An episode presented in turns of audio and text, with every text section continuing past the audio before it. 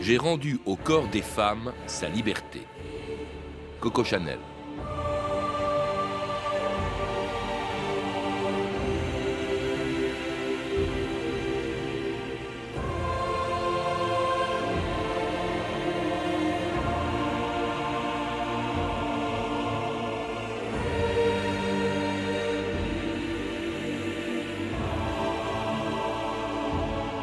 « 2000 ans d'histoire.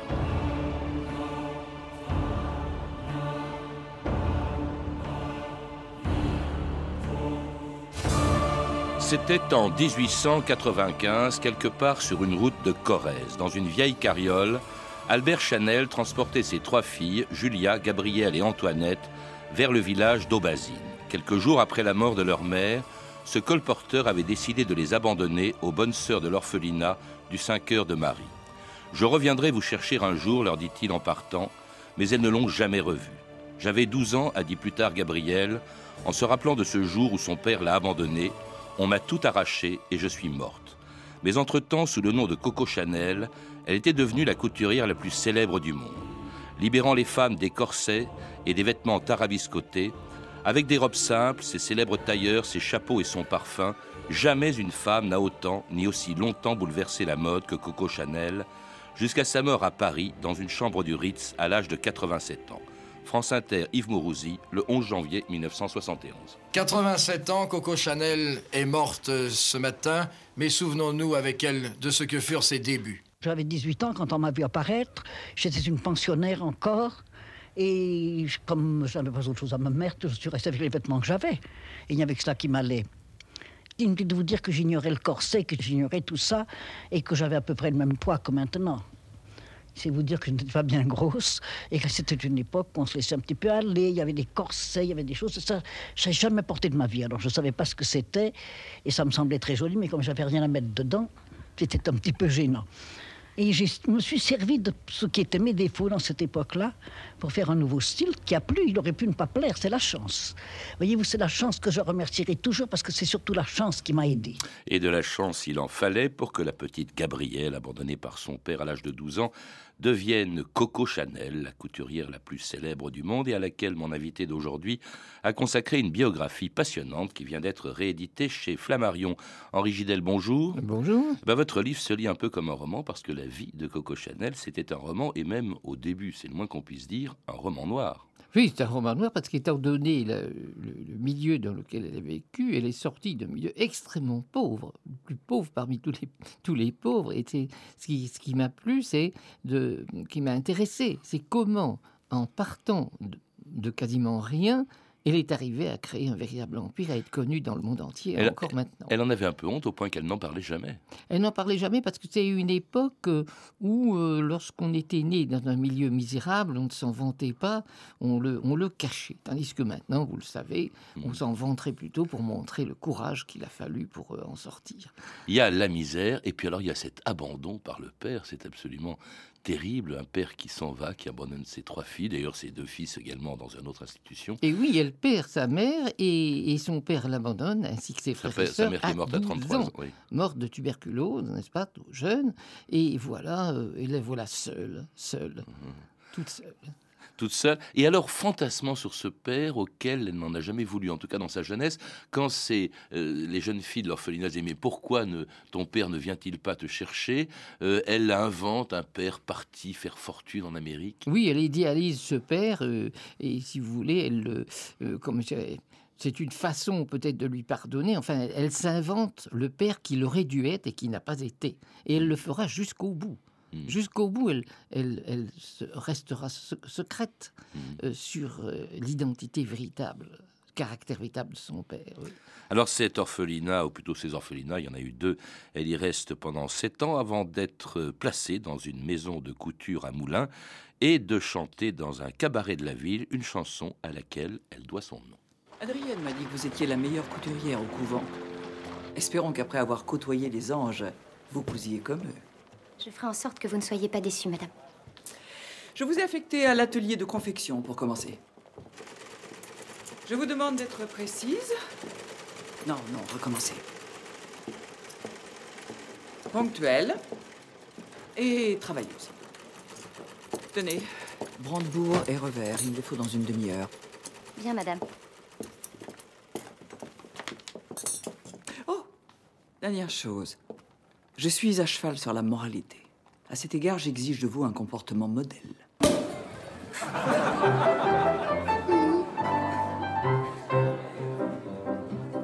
J'ai perdu mon pauvre Coco, Coco mon chien que j'adore, tout près du Trocadéro. Il est loin, s'il court encore, je l'avoue mon plus grand gré. Dans ma perte si cruelle, c'est cru que mon homme me trompait, plus Coco m'était pas vu Coco, Coco dans le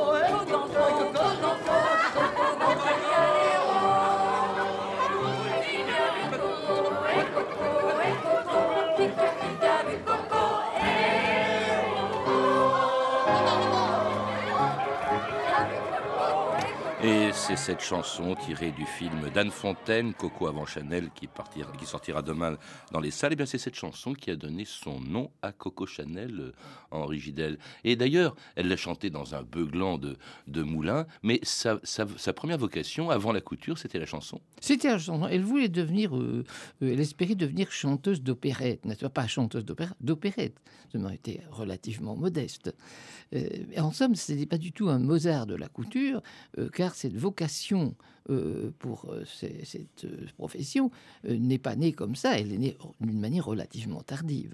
Enfin, elle commençait déjà à coudre dans l'orphelinat, puis c'est dans cette Tu maison, peux, dans oui, cette mais maison de ce qui est couture. mais- drôle, c'est qu'elle était très mauvaise en couture. Et à l'orphelinat, elle passait plus de temps Ah oui. sous la table à chercher son aiguille. Euh, on lui faisait recommencer ses ourlets. Comment vous appelez Ah bon ça un ourlet Ouais. Recommencez-moi ça.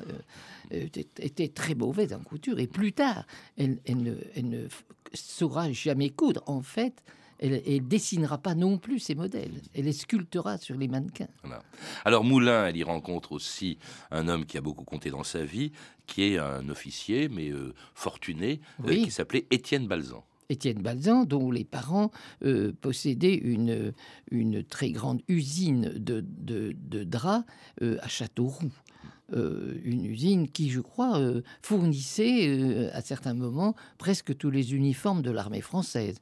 Donc d'une famille euh, bourgeois, bourgeoise riche, n'est-ce pas? Alors Étienne Balzan, qui l'a introduit dans le beau monde, si on peut dire, elle rencontre d'ailleurs chez lui un homme dont elle va tomber follement amoureuse. On dit même, vous dites même que c'est pratiquement le seul amour de sa vie, et Il qui est un Anglais, hein, Arthur Capel, dit Boy. Dit Boy, un Anglais qui parlait très francophile, bien sûr, il parlait qui parlait très bien notre langue, et qu'elle rencontre euh, par euh, Balzan, et elle passe des, des bras de Balzan euh, à ceux de Capel au bout d'un certain temps, n'est-ce pas? Mm. Mais les deux hommes ne se brouillent néanmoins pas, nous sommes entre gentlemen.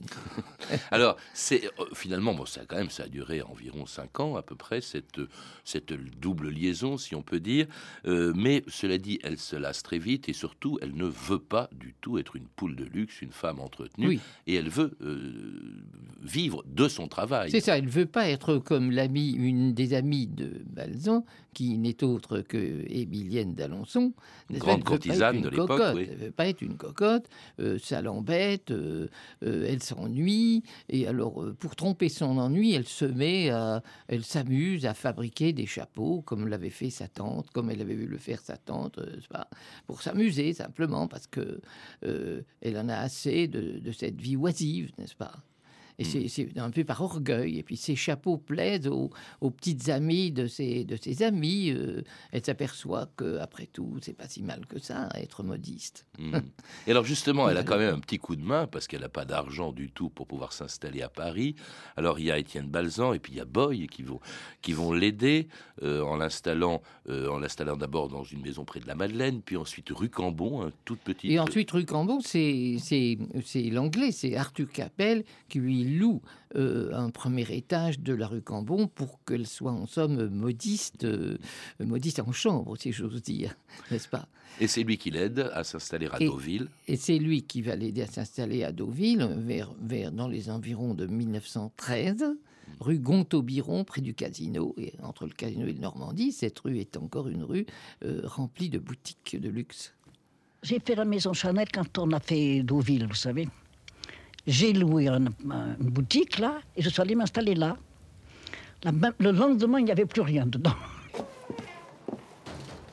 Bonjour. Excusez-moi, êtes-vous Coco Chanel? Oui, tout à fait. Que puis-je pour vous? Voilà, j'aimerais me procurer le chapeau que Gabriel Dorzia porte dans Belle Amie. Celui-ci. Bien sûr. C'est gentil. Une seule photographie sur une page de journal a plus d'efficacité que toutes les soirées mondaines réunies. Alors là, enfin, on peut dire que ça a démarré. Vous sentez comme la matière est légère? Ce tissu suit vos mouvements. Marchez pour voir. Et c'est simple à passer, même sans aide. Qu'est-ce qu'il y a de plus difficile dans votre métier? Ah, permettre aux femmes de bouger aisément, ne pas se sentir déguisées, ne pas changer de- d'attitude, de, manière d'être selon la robe dans laquelle on les a fourrées, c'est très difficile. Et ça, comment dire, je crois que c'est le don que je possède. Enfin, si tant est que ce soit un don, je crois que je l'ai. Et c'était Coco Chanel elle-même en 1969, rappelant ses débuts euh, à Deauville ou rue Cambon. Comment expliquer le succès qu'elle obtient très rapidement, en- Henri Gidel Eh bien, parce que, euh, précisément, c'est la simplification de la mode. Déjà, en ce qui concerne les chapeaux, que les chapeaux, vous avez déjà vu des photos ou des peintures des chapeaux de l'époque, c'était euh, extraordinaire. Des pâtisseries. De- des pâtisseries, c'est des jardins, il y avait même des chalets, il y avait des... C'était extraordinaire. Au théâtre, ça posait des gros problèmes. Quand on est derrière un chapeau comme ça, on ne pouvait pas voir. C'est d'ailleurs Sarah Bernard qui a interdit les chapeaux pour la première fois. Oui, alors je voulais dire qu'à Deauville, euh, elle s'est perçue- euh, Chanel s'était perçue que euh, les femmes de la bonne société s'habillaient comme à Paris. Elle trouvait ça idiot. Euh, elle, a inventé une, une- une mode balnéaire, en quelque sorte, simplifiée, plus légère. Elle a imité, euh, elle a inventé, elle a imité les, les casaques euh, des jockeys, par exemple, des, les cravates des hommes. Enfin, elle a renouvelé Les la pulls mode. marins Oui, enfin, et, la rayure, etc. Oui. et des, des vêtements de pêcheurs, euh, mais pour Deauville, si vous voulez, elle a allégé et renouvelé la mode et elle a répondu euh, à une attente euh, de la population, une attente qu'elle ignorait elle-même. Elle a précédé, si vous voulez, l'évolution des mœurs. Le, le grand couturier de l'époque, qui écrasait tout le monde de sa suffisance, était Poiret. Et alors, il était furieux du succès de Coco Il Chanel. furieux, il ouais. parlait de misérabilisme de luxe. oui, oui, c'est ça. Et comment dirais-je? Et figurez-vous que la baronne de Rothschild, qui était, qui avait une, euh, dirais-je, une, superbe propriété à, à Deauville, euh, s'était brouillée avec Poiret et elle avait dit en tapant du poing sur la table, Et puisque c'est comme ça, maintenant je m'habillerai chez Chanel. Mm. Alors à ce moment-là, euh, toutes les amies de la baronne ont fait pareil, et je crois que c'est au fond la baronne de Rothschild qui a contribué largement au succès de Coco Chanel. Clientèle de luxe qu'elle va retrouver en Clientèle s'installant également à Biarritz. Alors Ah oui. là, il y a toute la noblesse espagnole qui vient C'est ça. Et chez pourquoi à. Biarritz? Parce que justement, Boy Capel lui a dit Mais euh, euh, la, la bonne société va te précipiter plutôt à Biarritz qu'à Deauville. C'est beaucoup plus loin du front. Et en outre, tu auras Oui, parce que nous sommes en pleine guerre. hein. Nous sommes en pleine guerre. Oui. Parce que ce En dont je parle en mondiale, ce oui, moment, c'est 1913, 14, 15, 16, etc.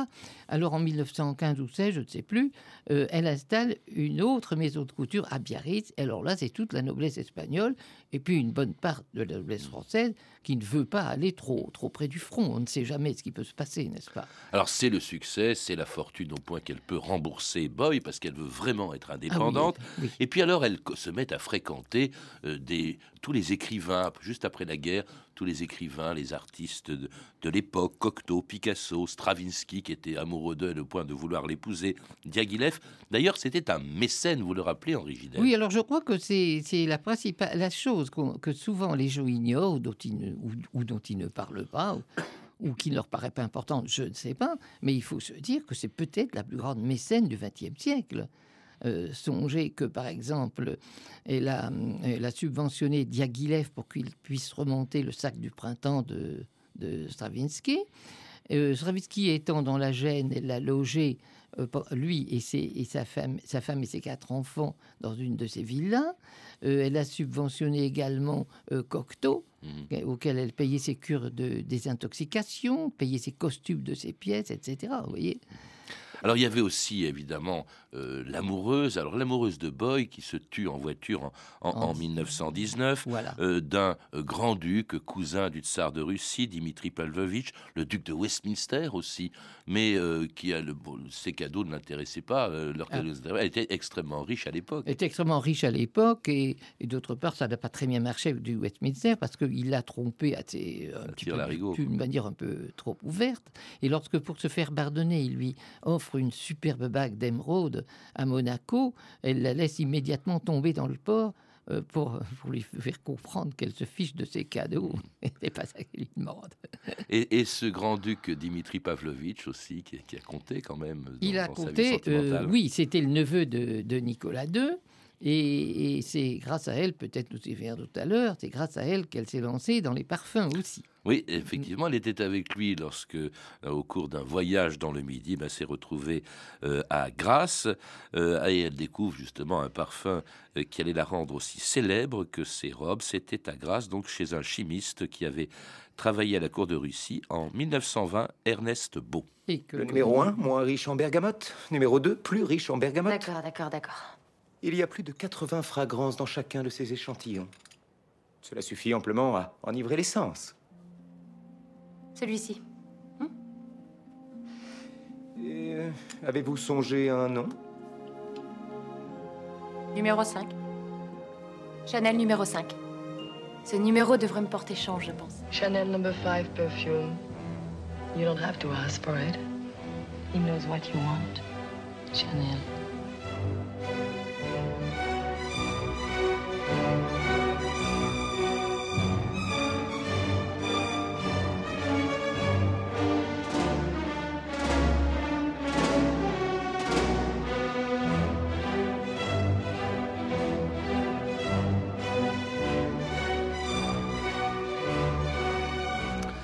Chanel numéro 5, aujourd'hui le parfum égoïste dont on entend la musique, hein, signé de Prokofiev. Elle n'est pas la première à avoir introduit euh, les parfums dans la haute couture, euh, Henri Gidel. Oui, euh, Poiré l'avait déjà fait, à vrai dire, hein, et puis d'autres aussi. Donc ce n'est pas issu de son originalité, c'est peut-être plutôt dans la présentation du parfum.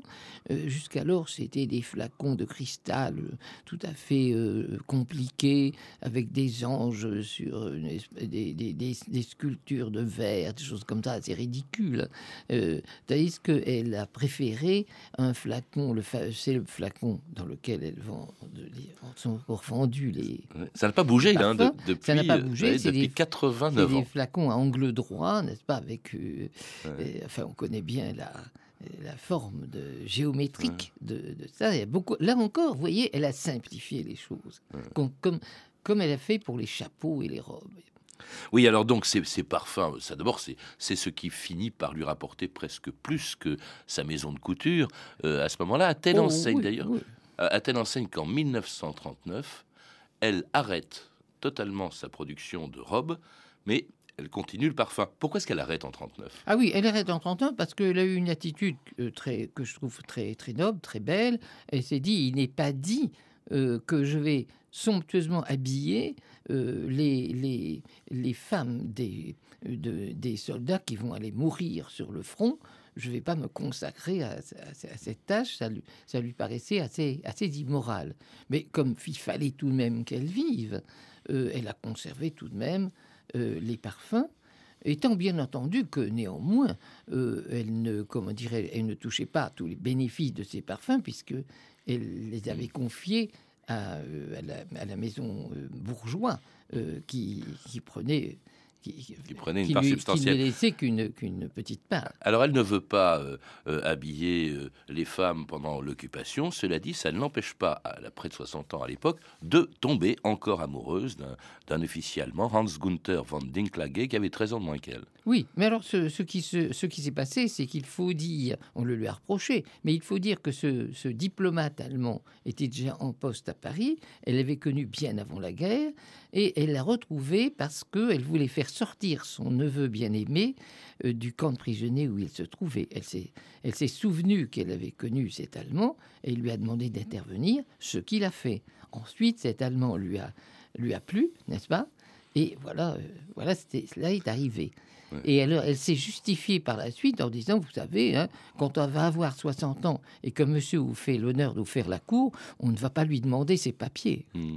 Mais il y a une chose encore plus rocambolesque qui se passe, euh, Henri Gidel, c'est alors, brusquement, elle se prend pour Jeanne d'Arc et elle prétend à elle toute seule pouvoir arrêter la guerre en obtenant une paix séparée entre l'Angleterre et l'Allemagne. Et elle a joué un rôle dans cette affaire qui est un peu une affaire d'espionnage, Henri Gidel.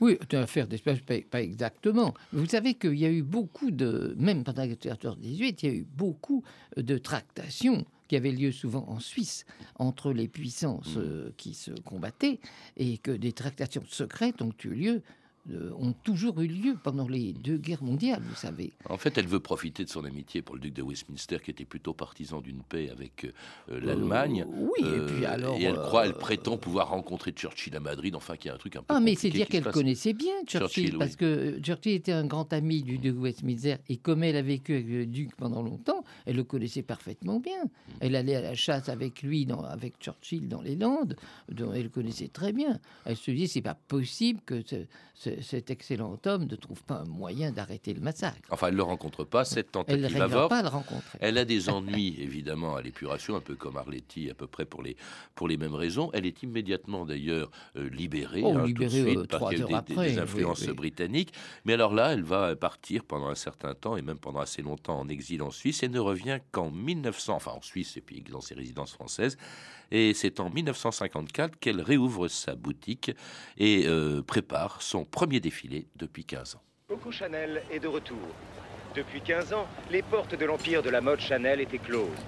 Aujourd'hui, à l'âge de 70 ans, elle met fin à l'exil qu'elle s'était elle-même imposé pour effectuer un retour des plus attendus. Le monde de la mode retient son souffle. Ce soir, la créatrice légendaire va dévoiler sa nouvelle collection, la dernière remontant à plus d'une dizaine d'années. Monsieur, quelle attitude Coco Chanel compte-t-elle adopter face au marché actuel, dominé par des grands créateurs comme Dior? Vous savez, Coco Chanel est une femme qui habille les femmes. Vous pouvez être sûr que cela se verra dans sa collection. Où en est votre relation Merci. avec Coco Chanel Derrière ces paravents se cache pour quelques secondes encore la collection de Mademoiselle Chanel. Nous sommes heureux d'être les premiers à vous présenter ce premier tailleur de l'année. C'est le mannequin vedette de Mademoiselle Chanel, c'est Marie-Hélène Arnaud qui le porte. Le tailleur est Grège, gancé de bleu marine. La blouse que va vous montrer Paul de Mérindol est également chanton bleu marine. Il ressemble un peu au tailleur que Mademoiselle Chanel porte si souvent. C'est exact. C'est le numéro 2 de la collection. Et c'était la collection 1959 de Chanel, donc qui qui brusquement, bah, qu'on retrouve, dont on retrouve la, la boutique qu'elle avait fermée pendant 15 ans, et avec au début des réticences. Hein, on dit tout ça c'est tout vieux, puis finalement ça finit par marcher, notamment aux États-Unis, vous le rappelez, euh, Henri Gidel, où elle a presque plus de succès qu'en France, notamment avec son tailleur. Hein. c'est le tailleur qu'on voit bah, tout simplement sur, euh, euh, sur Madame Kennedy. Oui, oui, et tout le monde euh, euh, se souvient euh, de ces choses très, très dramatiques. On se souvient de, de Jackie Kennedy avec son tailleur Chanel ensanglanté à, la Dallas. à, Dallas à la suite de, de l'assassinat de son mari. Et Enfin, on, pourrait dire que cet assassinat a beaucoup fait pour. Enfin, il n'y avait pas besoin de. C'était assez connu pour que. Et puis des actrices américaines, françaises, Romy Schneider, oui, portait du Chanel en permanence. Oui. Et il faut penser aussi qu'elle a été appelée à Hollywood pendant un an pour, euh, pour conseiller euh, les vedettes américaines, ah Gloria Swanson, etc elle a été leur conseillère euh, vestimentaire. Alors qu'en France, quand même, il y a une nouvelle génération de, de, de couturiers hein, qui, qui, qui émergent. Dior, des 47, avec ah, bah son, oui, oui, son ça. new look. Ce sont tous des hommes, d'ailleurs. Avant la guerre, c'était plutôt Oui, des femmes, à part Poiret. Maintenant, ce sont pratiquement que, des, que des hommes. hein. Il y a Balmain, euh, Givenchy, euh, Cardin. Et puis alors, quelqu'un qui va introduire euh, quelque chose que n'aimait pas du tout, euh, que n'aimait pas du tout euh, Coco Chanel, Oui. euh, qu'elle détestait même par-dessus tout, c'était Courrèges avec sa mini-jupe. Ces robes courtes, je trouve ça indécent. Avec ces robes-là, j'ai dit que c'était idiot, affreux, et que les femmes n'avaient plus de pudeur et que ça n'intéressait plus personne, que tout ça était devenu bête. Et puis moi, je crois que quand on déballe tout comme ça, on n'a plus envie de rien. Vous employez quelquefois le mot pudeur. Vous pensez que les femmes doivent être pudiques Oh, comment? Tout le monde doit être pudique. l'idée qu'on peut tous dire c'est pas vrai. C'est pas vrai. Un manque de respect total, c'est affreux. Et vous savez, quand comme moi, on est seul dans la vie, facilement, si on ne faisait pas très attention, tout deviendrait absolument dégoûtant et équivoque. Pas possible. Une femme qui n'a pas de mari est une femme très à plaindre, voyez-vous? Oui. Ah oui. Oui, oui, oui. Et c'était la dernière interview de Chanel, deux ans avant sa mort en 1971. Assez pathétique, hein. une femme seule comme elle l'était euh, 70 ans plus tôt C'est euh, ça, dans ça, exactement. Elle se retrouve comme abandonnée euh, quand elle avait 12 ans, et seule, elle le restera jusqu'au bout, hélas. Pourquoi ce refus du, du mariage qu'elle voulait finalement? On avait pensé au duc de Westminster, etc. Oh, euh, est-ce un refus? Euh, D'autre part, elle avait tout de même peur, un sacré caractère. Ouais. Je ne sais pas Oui, si elle aurait oui, oui. trouvé... euh, Très amère à la fin de sa vie, notamment. Oui, mais amère justement parce qu'ayant ayant conscience qu'elle avait un petit peu raté son existence de femme, si vous voulez. Oui, mais enfin pas rater. euh, Mais les- pas rater sa profession. Parce que sa profession, en plus, bon, ça fait voilà, bah oui, voilà ça, 38 ans qu'elle est morte et sa et sa maison euh, continue. Et sa maison continue. Et je cite euh, d'ailleurs ce mot qu'elle que- qu'elle disait, vous savez, euh, euh, quand vous serez au comble du malheur, que vous n'aurez plus d'amis, il y, a- il y en aura un tout de même qui vous secourra toujours, auquel vous pourrez toujours frapper à sa porte, c'est le travail. Elle a toujours travaillé. Elle a Elle toujours travaillait toujours jusqu'à la dernière minute. Elle travaillait tous les jours. C'est peut-être pas un hasard d'ailleurs précisément si elle est morte un dimanche. Elle est morte un dimanche soir et, et elle, n'a- elle n'avait encore qu'un espoir pendant l'après-midi. Elle, elle se de pouvoir retravailler le lundi matin. Mmh. Elle s'en réjouissait. Et c'est alors qu'elle est morte. Morte dans une chambre du Ritz. hein, on dit- Dans on une chambre du c'était puisque un- euh, Ouais. une chambre du rite donnant sur la rue Combon. Elle n'habitait pas une suite à cette époque-là. Et sur une maison qui, qui continue quand même, euh, Ah, avec Karl. Lagerfeld. Ah, euh, et, et alors peut-être, je ne sais pas ce qu'elle en aurait pensé, euh, les, Ah, les jupes sont raccourcies, le corset réapparaît maintenant chez Chanel. Oh, mais je pense qu'elle savait s'adapter à l'époque. Donc, elle aurait sûrement, elle aurait sûrement trouvé quelque chose. Il y avait une très jolie formule de Chanel. Il n'y a pas de mode Chanel, disait-elle, mais un style. La mode se démode, le style jamais. C'était ça le secret, au fond, de la, de la réussite de, de Chanel en Rigidel. Je, je- je le crois. Et vous admirez au passage euh, euh, le, le- le- le don de la formule qu'elle avait, Mm. n'est-ce pas? C'est- très bien dit. Tout est dit dans, cette, dans ces quelques mots, n'est-ce pas? Un style, donc, plutôt qu'une mode, c'est ça? Un style plutôt qu'une mode. Et c'est et c'est cela qui fait son mérite et c'est cela qui la rend immortelle. Merci Henri Gidel. Pour en savoir plus, je recommande la lecture de votre livre Coco Chanel, récemment réédité aux éditions Flammarion. À lire également L'allure de Chanel de Paul Morand, qui vient d'être réédité chez Folio, et L'irrégulière, également une biographie de Chanel d'Edmond Charleroux, réédité chez Grasset. Vous avez pu entendre des extraits du téléfilm Coco Chanel de Nicolas Traube, disponible en DVD chez France 2 Éditions, ainsi qu'un extrait du film Coco avant Chanel d'Anne Fontaine avec Audrey Tautou qui sortira demain dans les salles. Et enfin, un extrait du documentaire Gabrielle Chanel, La permanence d'un style de Gilles Nadeau, diffusé sur France 2 en 2001. Vous pouvez retrouver toutes ces références par téléphone au 32 30, 34 centimes la minute ou sur le site franceinter.com. C'était 2000 ans d'histoire, la technique Cédric Lalanne et Julien Michel, documentation et archivina Emmanuel Fournier, Clarisse Gardien, Hervé Evano et Frédéric Martin, une réalisation de Bertrand Chaumeton.